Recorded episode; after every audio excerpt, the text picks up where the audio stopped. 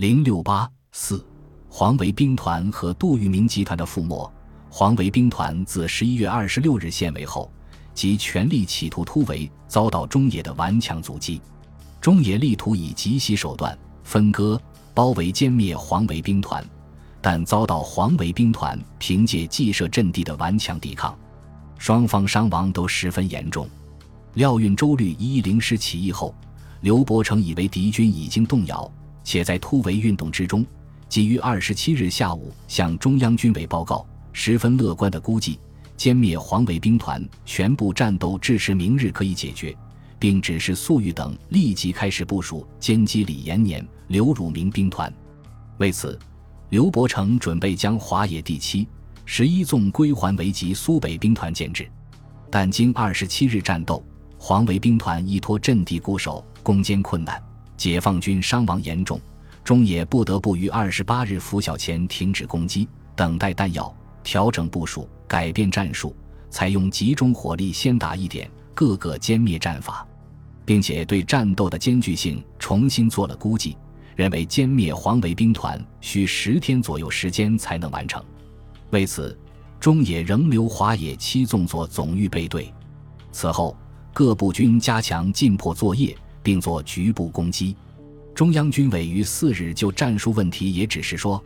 打黄百韬和打黄维两次经验均证明，对于战斗力顽强之敌，依靠极袭手段是不能歼灭的，必须采取割裂、侦察、进破作业、集中兵力火力和步炮协同诸项手段才能歼灭。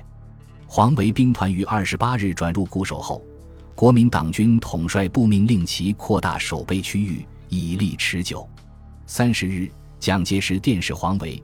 地部占领区域狭小，如被匪多方炮火围击，则壮志危险，故应积极向外扩展阵地，勿忘时时研究匪情最薄弱之一点或其最弱之匪部，集中有力部队，彻底歼灭其一二个纵队，否则能歼灭其一二师或一二个团，亦可增加我士气，而使匪师大挫。总之，必须以攻为守，方能持久，万不可消极诸守也。原第十八军军长胡琏，兵团组建时未能升任，仅任兵团副司令官。在兵团开赴战区前，因父亲病危离开军中。十一月二十二日，郭汝瑰要他回到军中，但胡琏要去上海治牙，没有答应。黄维兵团被围，蒋介石令郭汝瑰把胡琏从上海找来，令他飞入双堆集，协助黄维安定军心，鼓励士气，坚持战斗。蒋并主胡琏要固守下去，死斗必生。胡琏向郭汝瑰表示：“临难不苟免。”十二月二日即飞抵军中。黄维兵团为以攻为守，一度集中兵力、火力向解放军阵地据点突击，扩大占领区域。但战斗的结果伤亡很大，而且阵地扩大后兵力显得单薄，不得不又收紧阵地。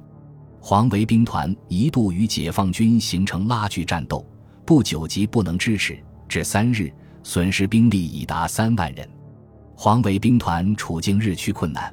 黄维与胡琏商量后，让胡琏飞回南京，向蒋介石报告军中实情，同时觉得千兵易得，一将难求，嘱胡琏留在南京，不要回来。次日，胡琏飞回南京，向蒋介石报告。据郭汝瑰日记。记载，你向西打击刘伯承一二纵队，以后即向蒙城、郭阳方面突围。总统令向东南攻击，配合李延年兵团夹击。最后又令一一状况可以自行决定攻击方向，局部歼灭共军，以待李兵团夹击。李兵团今日似在曹老集一带，为此滞留不前，恐一旦一失战机，则无法援救黄兵团矣。四日起。李延年兵团已从葫芦岛调来的第五十四军、三十九军及九十九军等三个军七个师，由蚌埠怀远支线岳飞河北进。蒋介石之子蒋纬国率战车第二团配属第六兵团，配合步兵作战。刘汝明的第八兵团协同作战。五日，进至人和集以南、曹老集以西及苏集以北之线。解放军中原野战军为保障围歼黄维兵团部队的安全，急调中野第二纵队、华野渤海纵队一个师级张国华部军区部队奔赴南线增援，有力地阻击了李延年兵团。李兵团在战车配合下，于十日一度进展较大，攻抵长刘家、钱家湖、崔维子之线，但这一带系河网地带，战车不易发挥作用。第二天即难以继续进展，至十六日才推进至西辛集、仁和集、高黄集支线。黄维兵团覆没后，即于十七日撤回蚌埠。中野从十二月三日至五日进行了攻击准备。鉴于敌多已残破，能用于突围的兵力不过六个团，决定使用战役预备队及华野的七纵、十三纵投入战斗，并将中野第十一纵归还中野，同时抽调华野第十一纵、七纵及特纵两个美榴炮连、两个日榴炮连、一个野炮连统归中野指挥。军委且一度要求华野以第十纵队及炮纵全部投入歼灭黄维兵团的战斗。但国民党军自徐州撤退后，华野进入追击，即调整部署，以七十三纵归中野指挥。五日十一时零五分，刘伯承、陈毅、邓小平下达了总攻黄维兵团的命令，要求各部于六日午后四时半起开始全线对敌总攻击，并要求连续攻击，直至任务完成，不得停止或请求推迟，并规定了严格的战场纪律。要求各部应不惜以最大牺牲保证完成任务，并需及时自动地协助友邻争取胜利。六日，陈赓、谢富治指挥中野第四、九、十一纵队等部组成东集团；陈锡联指挥中野第一、三纵队和华野第十三纵队等部组成西集团；王进山、杜义德指挥中野第六纵队、华野第七纵队和陕南十二旅等部组成南集团。环攻双堆及一带黄维兵团，黄维兵团在解放军强有力的攻击下，阵地连连失守，连电向蒋介石告急。这时，李延年兵团在解放军的阻击和袭击下迟疑不进。蒋介石正向华中方面抽调第二十军、二十八军及第二军到蚌埠一线，但调第二军遭到白崇禧的强烈反对。十二月七日，第二军尚在襄阳、沙市一带，而二十军先头师则于九日到达浦口。胡琏向蒋介石请示后，于六日回到军中，八日重新飞回南京，向蒋介石要求突围。得到蒋介石的允许后，于九日又回到军中。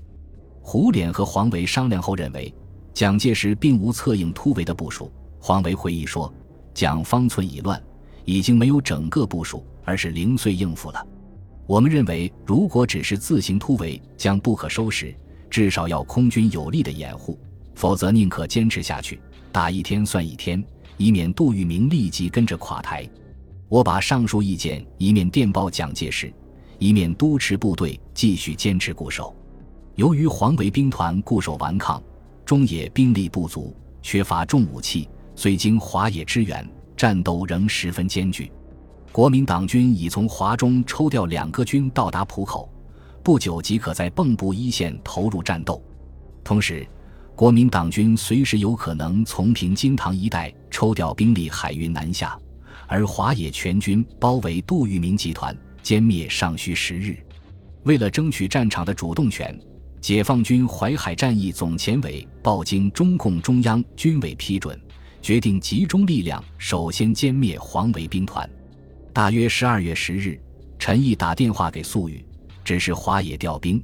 刘伯承形象地表述了当时的作战方针：吃一个，携一个，看一个。十日，粟裕决定抽调第三、十一及鲁中南纵队，外加一部炮兵，由华野参谋长陈士举率领，即晚南下参加歼灭黄维的战斗。黄维兵团骨干第十八军和临战前调归第十二兵团的第八十五军，在国民党军中部署一个系统。第八十五军的第一零师起义后，该军余部即遭到怀疑。第二十三师被分割使用，包围日久，粮食、弹药均感困难，与第十八军等的矛盾也更为尖锐。在解放军的政治攻势之下，军心动摇。十日晚。第二十三师师长黄子华率二十三师及该军第二一六师一个团军资重队、卫生队等部一万多人向解放军投诚。第八十五军成了空架子，黄维兵团更是雪上加霜。兵团防线洞开，主力第十八军阵地直接受到解放军的攻击。由于黄维要求空军掩护突围，蒋介石曾指示空军投放毒气弹，并向黄维兵团投放了使用和防护说明。但蒋介石经于大为劝阻，没有付诸实施。空军仅向黄维兵团投下了催泪性和喷嚏性瓦斯弹，教部队使用，但实战作用不大。十一日。解放军对据守杨维子的第十四军进行总攻，军长熊寿春战死，十四军即被歼灭。黄维兵团仅剩第十军、十八军残部。十一日、十二日、十三日间，作战厅长郭汝瑰一再向蒋介石建议，以第二十军加入李延年兵团作战，同时建议尽量集中京沪一带可用之兵力，已与宿蚌间决战。不能顾虑江防，以分散决战兵力。蒋介石没有同意，仅于十四日令第二十军开草老集，但这时黄维兵团已难以支持。刘伯承和陈毅于十二日致书黄维，敦促其投降，但黄维仍据守阵地抵抗，还不时发动逆袭。十三日，解放军为迅速解决战斗，重新调整部署，加强兵力，以华野第三纵队投入战斗。以华野鲁中南纵队为预备队，由华野参谋长陈士举统一指挥南集团华野三纵、七纵、十三纵及中野六纵等四个纵队，向双堆及附近敌核心阵地发起总攻。十四日晚，各纵经过激烈战斗，大量歼敌后向前推进。华野第七纵队攻克了双堆及坚固设防的制高点坚固堆。黄维兵团部和第十八军军部都进入解放军火力威胁范围之内。黄维和胡琏觉得兵团再行抵抗已没有价值，决定突围。十五日下午，战车营未待黄昏，预定突围时间即提前行动，搅乱了突围部署，各部争相逃命。突围行动很快被解放军发现，遭到坚强堵击。至深夜，黄维兵团全部瓦解。兵团司令官黄维、副司令官吴绍周、第十八军军长杨伯涛、第十军军长秦道善等被俘，仅副司令官胡琏乘战车逃出重围，多处负伤，于翌日到达蚌埠。本集播放完毕，感谢您的收听，喜欢请订阅加关注，主页有更多精彩内容。